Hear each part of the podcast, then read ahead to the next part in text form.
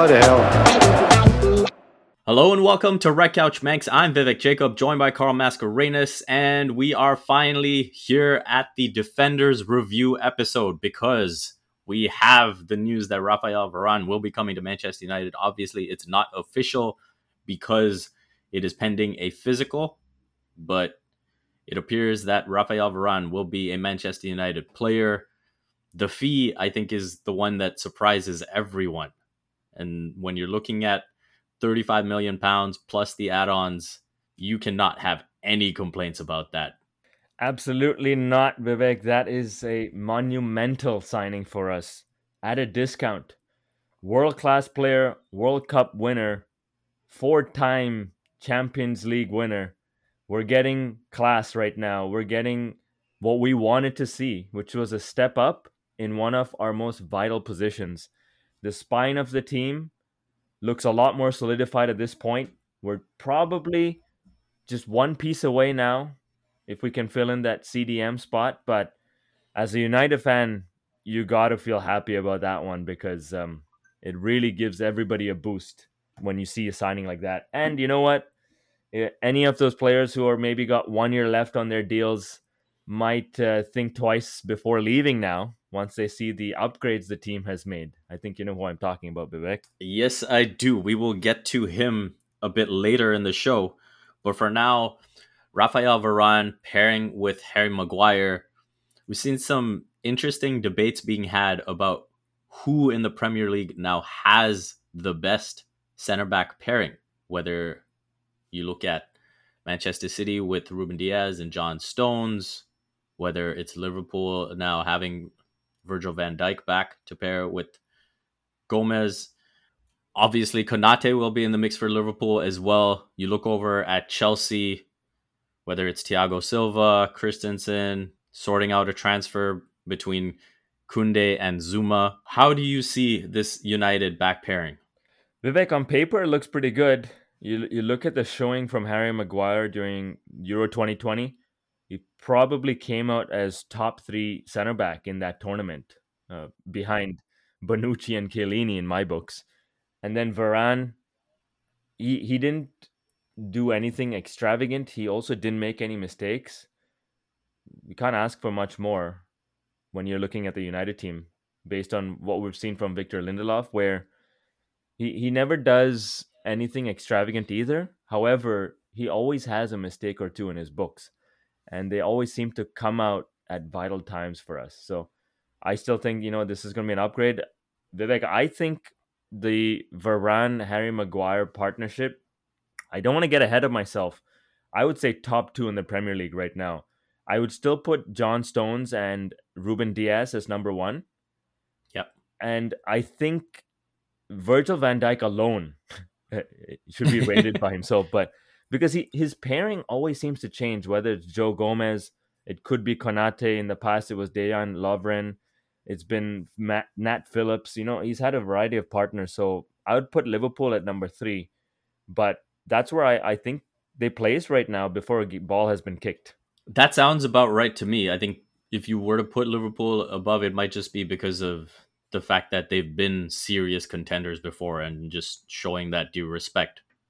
But on paper, I think Maguire and Varane could be a really, really strong pairing. When we looked at different options at center back for United, potentially between Varane, Sergio Ramos, and Pau Torres, I did have Pau Torres as my number one preference, primarily because him being left-footed, I thought it could slide Harry Maguire over, and both of them would be in an, a more comfortable position. Obviously, now Varane will slot into that right side of defense next to Aaron Wan-Bissaka, but I still feel it's a massive upgrade over Victor Lindelof. And we talked before about putting players in the best position to succeed. Rafa Varane is an everyday player. Victor Lindelof is the type of player that, hey, if there's an injury, if there's something unfortunate that happens, that's a great option to look at as a short-term replacement. So I think now you put these players in the positions that best suit them. And that's where you see the upgrade. I think we'll see even more stability. at the back than we saw last season. Because over time, we've seen all the contenders, they have that steady back line that they can continuously depend on. And so whether it's Henderson or De Gea, in front in front of them, you'll have Luke Shaw, Harry Maguire, Raphael Varane, and Aaron Wan-Bissaka. You know that that is going to be the back four as long as everyone is healthy. And I think that makes a big difference. So Vivek, you know, just for the listeners, why don't you tell us exactly how Raphael Varane is an upgrade over Lindelof? If you're looking at the different categories that we judge a defender on, where do you think we're gaining?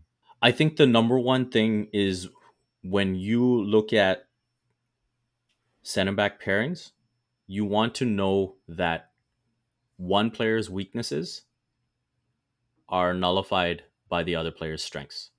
And so when you look at Harry Maguire's size, his physicality, his ability in the air, those are obviously his strengths.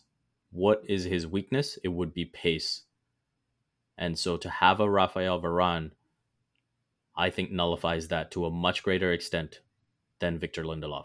That would be the biggest thing for me. And so when you're matching up against, say, for example, a Jamie Vardy, if you're matching up against a Pierre-Emerick Aubameyang, those are the type of players, yeah, a, a Timo Werner, I think those are the types of players where you will see Varane at his best. And you you would go into those matchups without a concern, right? Before, if Maguire was next to Lindelof, you had concerns. And again, we talked about that prototype replacement. When we saw Eric Bailly playing, we were like, hey, you need a better version of this. You need a more reliable version of this. And not to compare Varane with Bailly, but in terms of Varane's strengths, they are much more complementary to Maguire than Lindelof's. So Vivek, I, I completely agree with you. I think pace, we've got that covered. Now, one of the question marks that was addressed against Lindelof was physicality and his lack of physicality. Now, a lot of people are saying Varane, coming from La Liga to the Premier League, he might face the same kind of things that David De Gea faced in terms of physicality, in terms of going for headers. Do you think that Varane will come up short initially? I think there will be moments where we'll look at and say he needs to learn from this. Because even before, you know, when I was listing my preferences, I did say Varane is someone that from time to time he has mistakes in him. We've seen it in the Champions League. And, you know, once or twice we did see it in the Euros as well. He wasn't necessarily punished for them. Maybe there was the one occasion where he was uh, against the Swiss, but that was it. But I think here there will be learning moments. I think that's only natural. But at the end of the day, the degree uh, and the frequency with which they'll happen will be m- much less than what we'd see from, say, a Victor Lindelof. And bigger picture, when you're talking about United taking that next step against the biggest teams, this is where when you go into a Champions League fixture, you expect that confidence to show. You expect that reliability to show. And as you said, he's won the Champions League over and over and over. So he has clearly gone through an entire competition, the biggest competition in Europe, and had very little go wrong for him. I think the biggest advantage of signing Varane is going to be how that's going to affect our formation and our positions. United has been a team that has been playing, I would say, a mid-block. Not a low block, not a high block, but they're probably equidistant from the thirty-yard box and the halfway line. That's kind of where they play. Mm-hmm. Now, what that does is, you know, if teams on the other end are setting up a low block, so their defensive line is right at the thirty-yard box, it means they get to sit deep. It makes it harder for us to break them down. Now, with Varane, we can potentially play a high block, which means that we're closer to the halfway line. It condenses the space. We all know at that point, when you've got a shorter amount or a lower amount of space to play in, that's where your speed of thought and your quality really shines out. And we're hoping that's where the likes of Paul Pogba, Bruno Fernandes, Rashford, Sancho, Cavani, their speed of thought just one-ups the opposition. And I think with Varane, we can play that high block now where we're not afraid of getting caught in behind with a long ball over the top. And also add onto that, if Dean Henderson is playing, we know he's a sweeper keeper, so you're minimizing that space. So I think it opens up a lot of doors. Yes, you got to maintain your concentration. And with a high block, potentially, you don't need two C D Ms anymore. You could potentially play a four three three in my books, where you've got Scott commanding that. You've got Varane and Maguire now commanding that. Luke Shaw, we know he, he's he's much better defensively. Aaron Wan-Bissaka, I think positionally needs to get better. It's his Spider-Man capabilities that kind of bails him out a lot of the time. I think this is going to be the biggest advantage. And if, if Ole can really hone in on that during his practice sessions, we could be unlocking teams much faster than we have in the past. Looking back now on the season where United, you know, I, I'll say they had stretches where they looked extremely solid.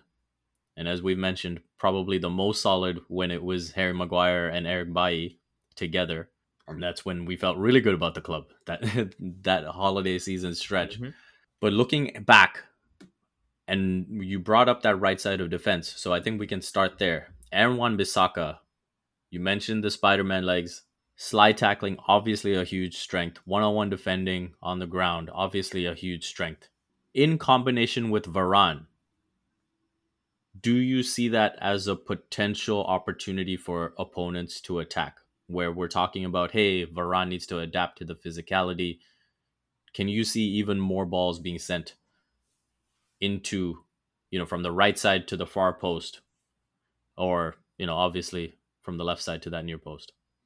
one hundred percent I can see that, Vivek. If you if you look at the Euro twenty twenty final, where Kieran Trippier crossed that ball into the far post and Luke Shaw came and banged in the goal, I can see that happening to United time and time again.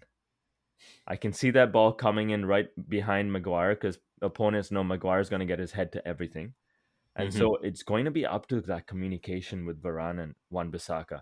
It, it is going to be exploited. I think also another vulnerability of ours has been from set pieces.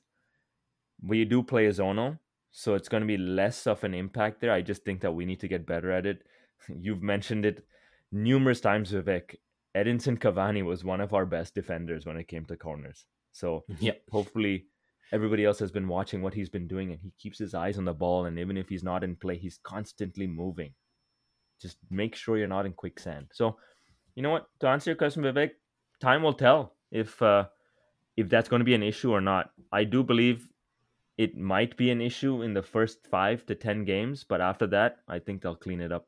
From an attacking standpoint, how much does the Jadon Sancho transfer aid Wan-Bissaka, where, you know, maybe he doesn't even need to think about that side of the ball as much? Vivek, he has to. Last season, opponents were purposely leaving him open because they're like, if he gets the ball, it means that a player who can actually do damage is not getting the ball. Yeah, and they were letting him cross it at will because majority of the time opponents would get their head or their legs to the ball and clear it. Now with Sancho, opponents do not have that liberty to just leave United's right side wide open. They have to uh, mark him. What might happen is they might double team Sancho if Wan-Bissaka does not move forward, which is why he has to, just to take away a body. So just to give you an idea, Vivek, United just played a friendly, you know, a couple of days ago against Brentford, where Wan-Bissaka set up the first goal brilliantly. Fantastic cross into the box. Didn't take a lot of time on the ball. Whipped it in with pace, and it was a great finish from Alanga. We need Wan-Bissaka to keep doing that, because as soon as he does that once in the game, opponents are like, we cannot leave this guy alone. He's got a dangerous ball. What happens next? Sancho gets a little bit more space. What happens for future games? Opponents cannot leave Aaron Wan-Bissaka alone. So there's a complete chain reaction here. So it's extremely important for Wan-Bissaka to go forward and put those balls in the box. Completely agree, Carl. Hopefully that's something we do see play out. So quickly, before we move to the other side of defense, you know, when we think of injuries, we think, oh, you know, if, if Varane isn't there, Victor Lindelof can step in. But if Harry Maguire, heaven forbid, were to miss any time, what what is your confidence level at with Varane being the lead defender? I'm I'm fine with that, Vivek. I think what would happen in that situation is Varane would probably slot in on the left-hand side, and then Lindelof mm-hmm. would come in on the right-hand side. I also think that favors Varane. You know what?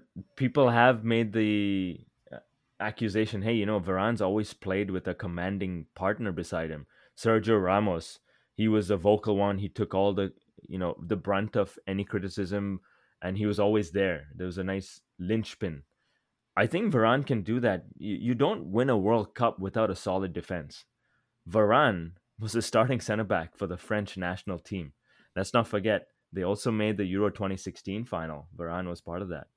So I yep. think he is going to be perfectly fine. So let's move to that left side then, where we've gone from uncertainty and disappointment in the face of Evra, obviously moving on, transitioning from him, trying to find that replacement we think is Luke Shaw. All this potential doesn't really live up to it. And then obviously has the scary injury that he has to recover from.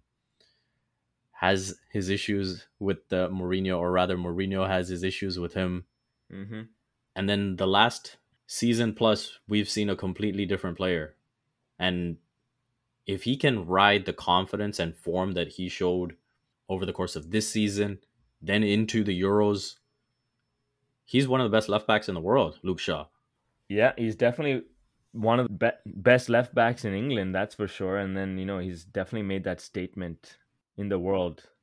You don't earn that moniker of Roberto Carlos for nothing. But uh, you know what? Uh, speaking of that position, Vivek, you know, news has been coming out that Alex Telles got injured in training. And it looks like he's gone for the whole month of August with a, a return in September. So, mm-hmm. you know what? If, God forbid, if Luke Shaw goes down in that area, we could be in a bit of a pickle. There are talks about Brandon Williams going out on loan. I think United have taken a bit of a step back with what's happened to Telles, which is a pity for him because it looked like he was going to go to Southampton, which would have been great education for him. Yeah. What are your thoughts, Vivek, on... on if he should go out on loan?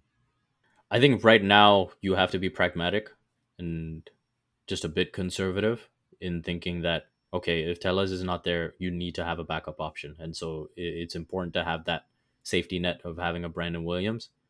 And if you have to throw him out there into the fire, then so be it. It's better than having no option at all. Looking at someone who, you know, when we were making our Euro twenty twenty teams and we got into who our substitutes would be, I don't know if there's still room or time to find a way to get that Kieran Trippier asking price down.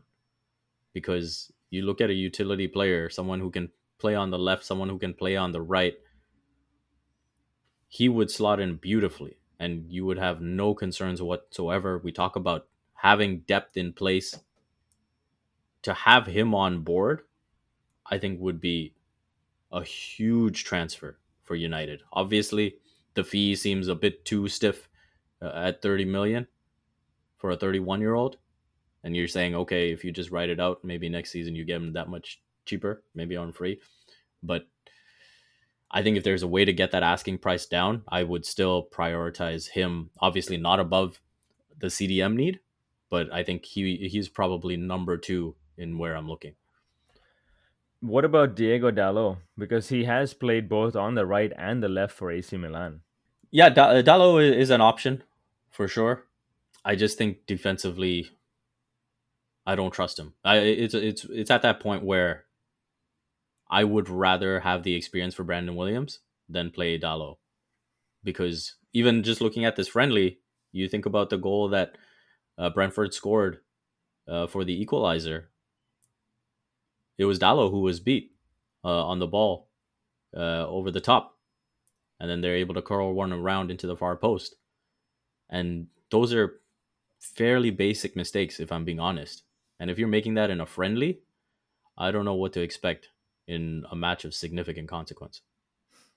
You know what? I, I really hope that Dalot gets a chance where he, you know, Italy's known for the defending, and so hopefully he got a, a good education there. I would love to see him for a season at United where, okay, maybe he's not starting in the Premier League, but he's getting a go in the F A Cup and the Carabao Cup.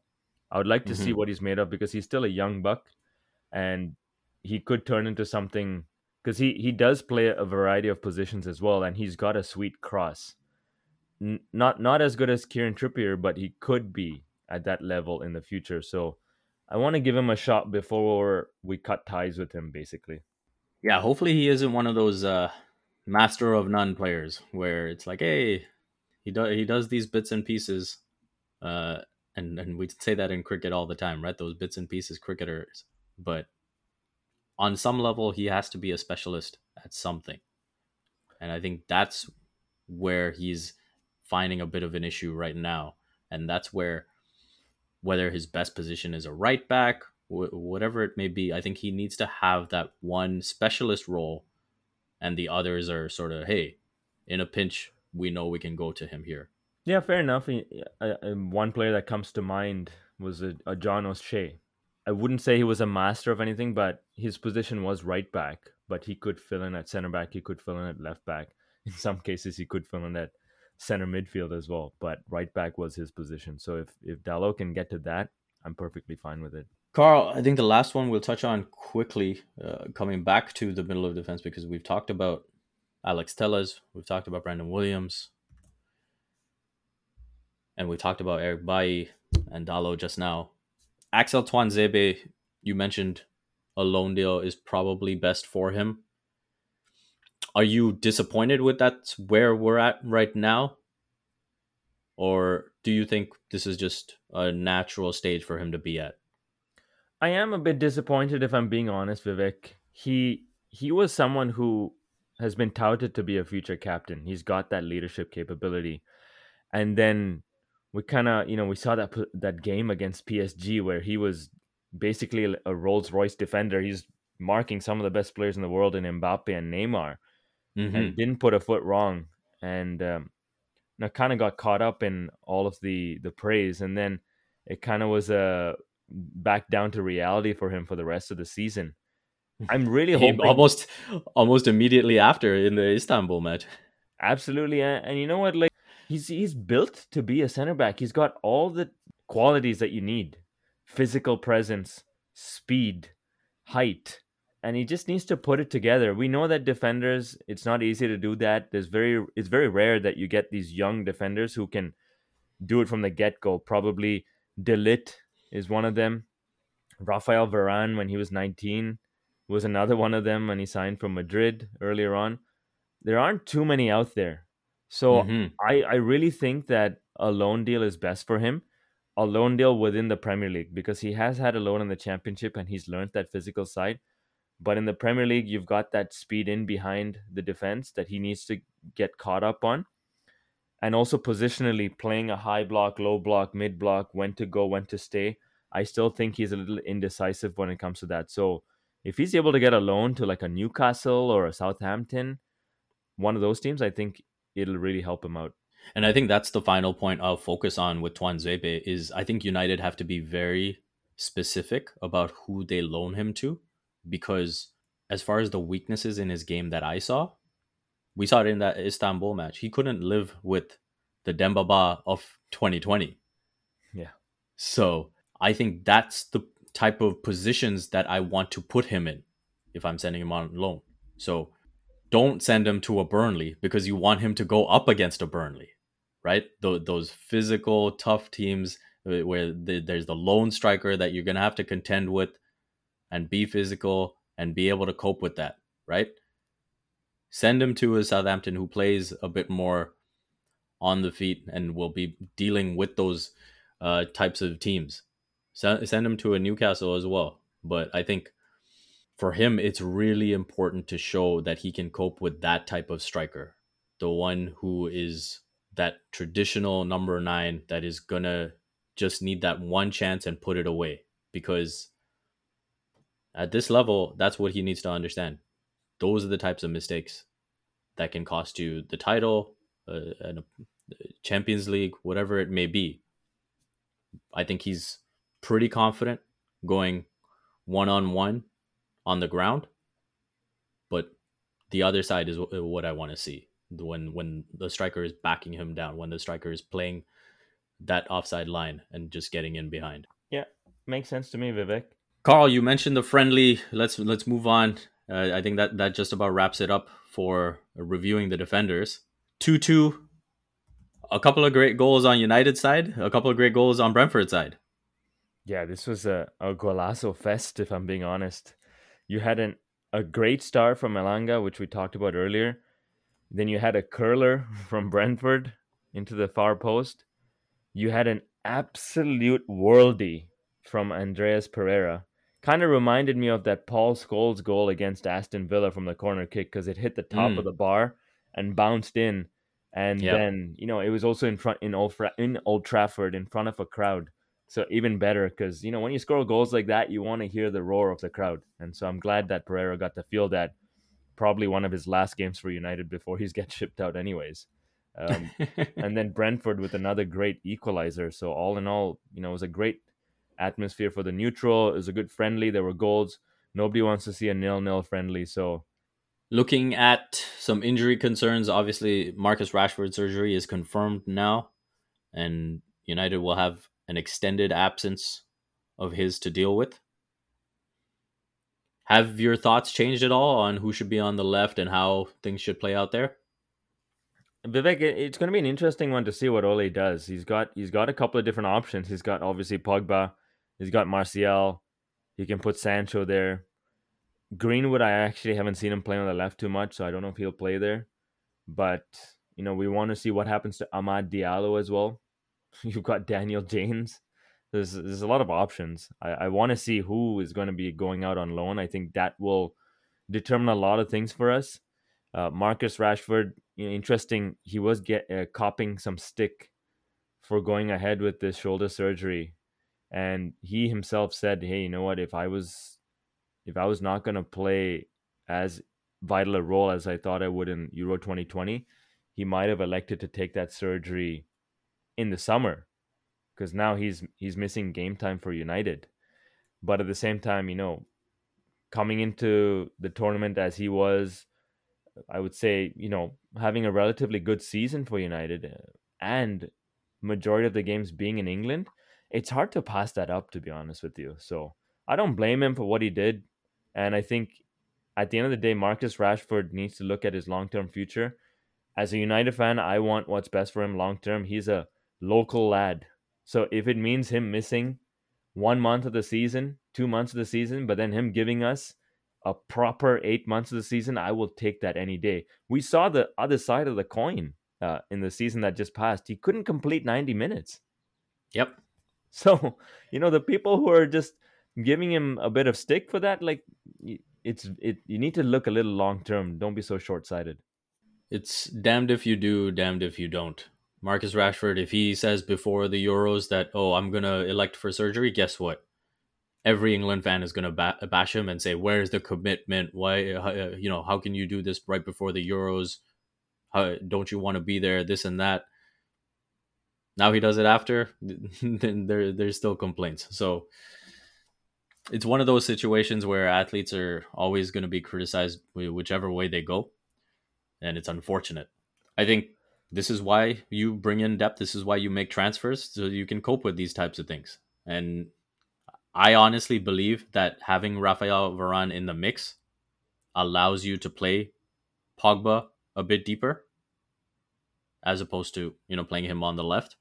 And so I think he could slide into that role next to Scott, or, you know, if it's a four two three one, if it's a four three three, then yeah, he'll, he'll be on that initial three. But I think I increasingly believe that it'll be Jadon Sancho who will start on the left side, Edinson Cavani up top, and Mason Greenwood on the right. And then Anthony Martial coming off the bench? Yes. I, I, I think that's just, you know, what the situation demands. And if you honestly ask me to rank those attacking options, Martial would be below all of them. So some might say I'm being harsh. Some might say I'm not factoring history enough. But in the present moment, that's just how I view it. And you look at Mason Greenwood, I think having had the experience now that he's had for a season and a half. I think he's ready to take on that role, even if it's temporarily until Marcus Rashford comes back. And then you go from there. Martial will get opportunities, whether it's the Carabao Cup, whether it's the F A Cup. He will he will get a look-in. What he does with that look-in to earn more is how I would measure whether or not he could factor into a starting lineup at some point. Completely agree, Vivek. What you do with the time you get on the pitch is going to make a big difference.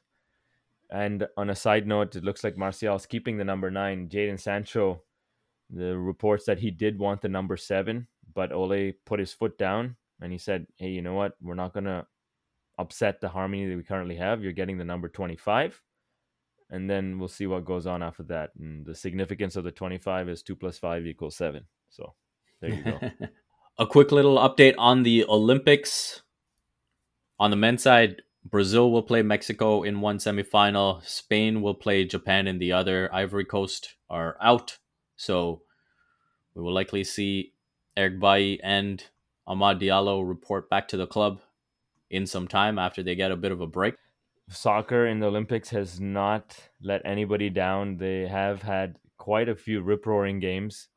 And, you know, from a Canadian perspective, all the medals are coming from the women. So shout out to all the women there and continue doing the great job. And hopefully they they show the men how, how to win a medal or two, since they're, we're still waiting for one. Carl, uh, I would just echo your words. It's amazing to see what the women are doing. And uh, hopefully it's a lesson to us all to support the women beyond the Olympics, because obviously there's a lot that's going on in the four years in between mm-hmm. to be able to perform uh, on this stage the way they are right now. That just about wraps it up for this episode. A reminder, we are on Twitter at RedCouchManx. If you enjoy the show, go ahead and hit that subscribe button and join us after every match. Reviews and ratings are greatly appreciated. On behalf of Carl and myself, thank you for listening to Red Couch Manx.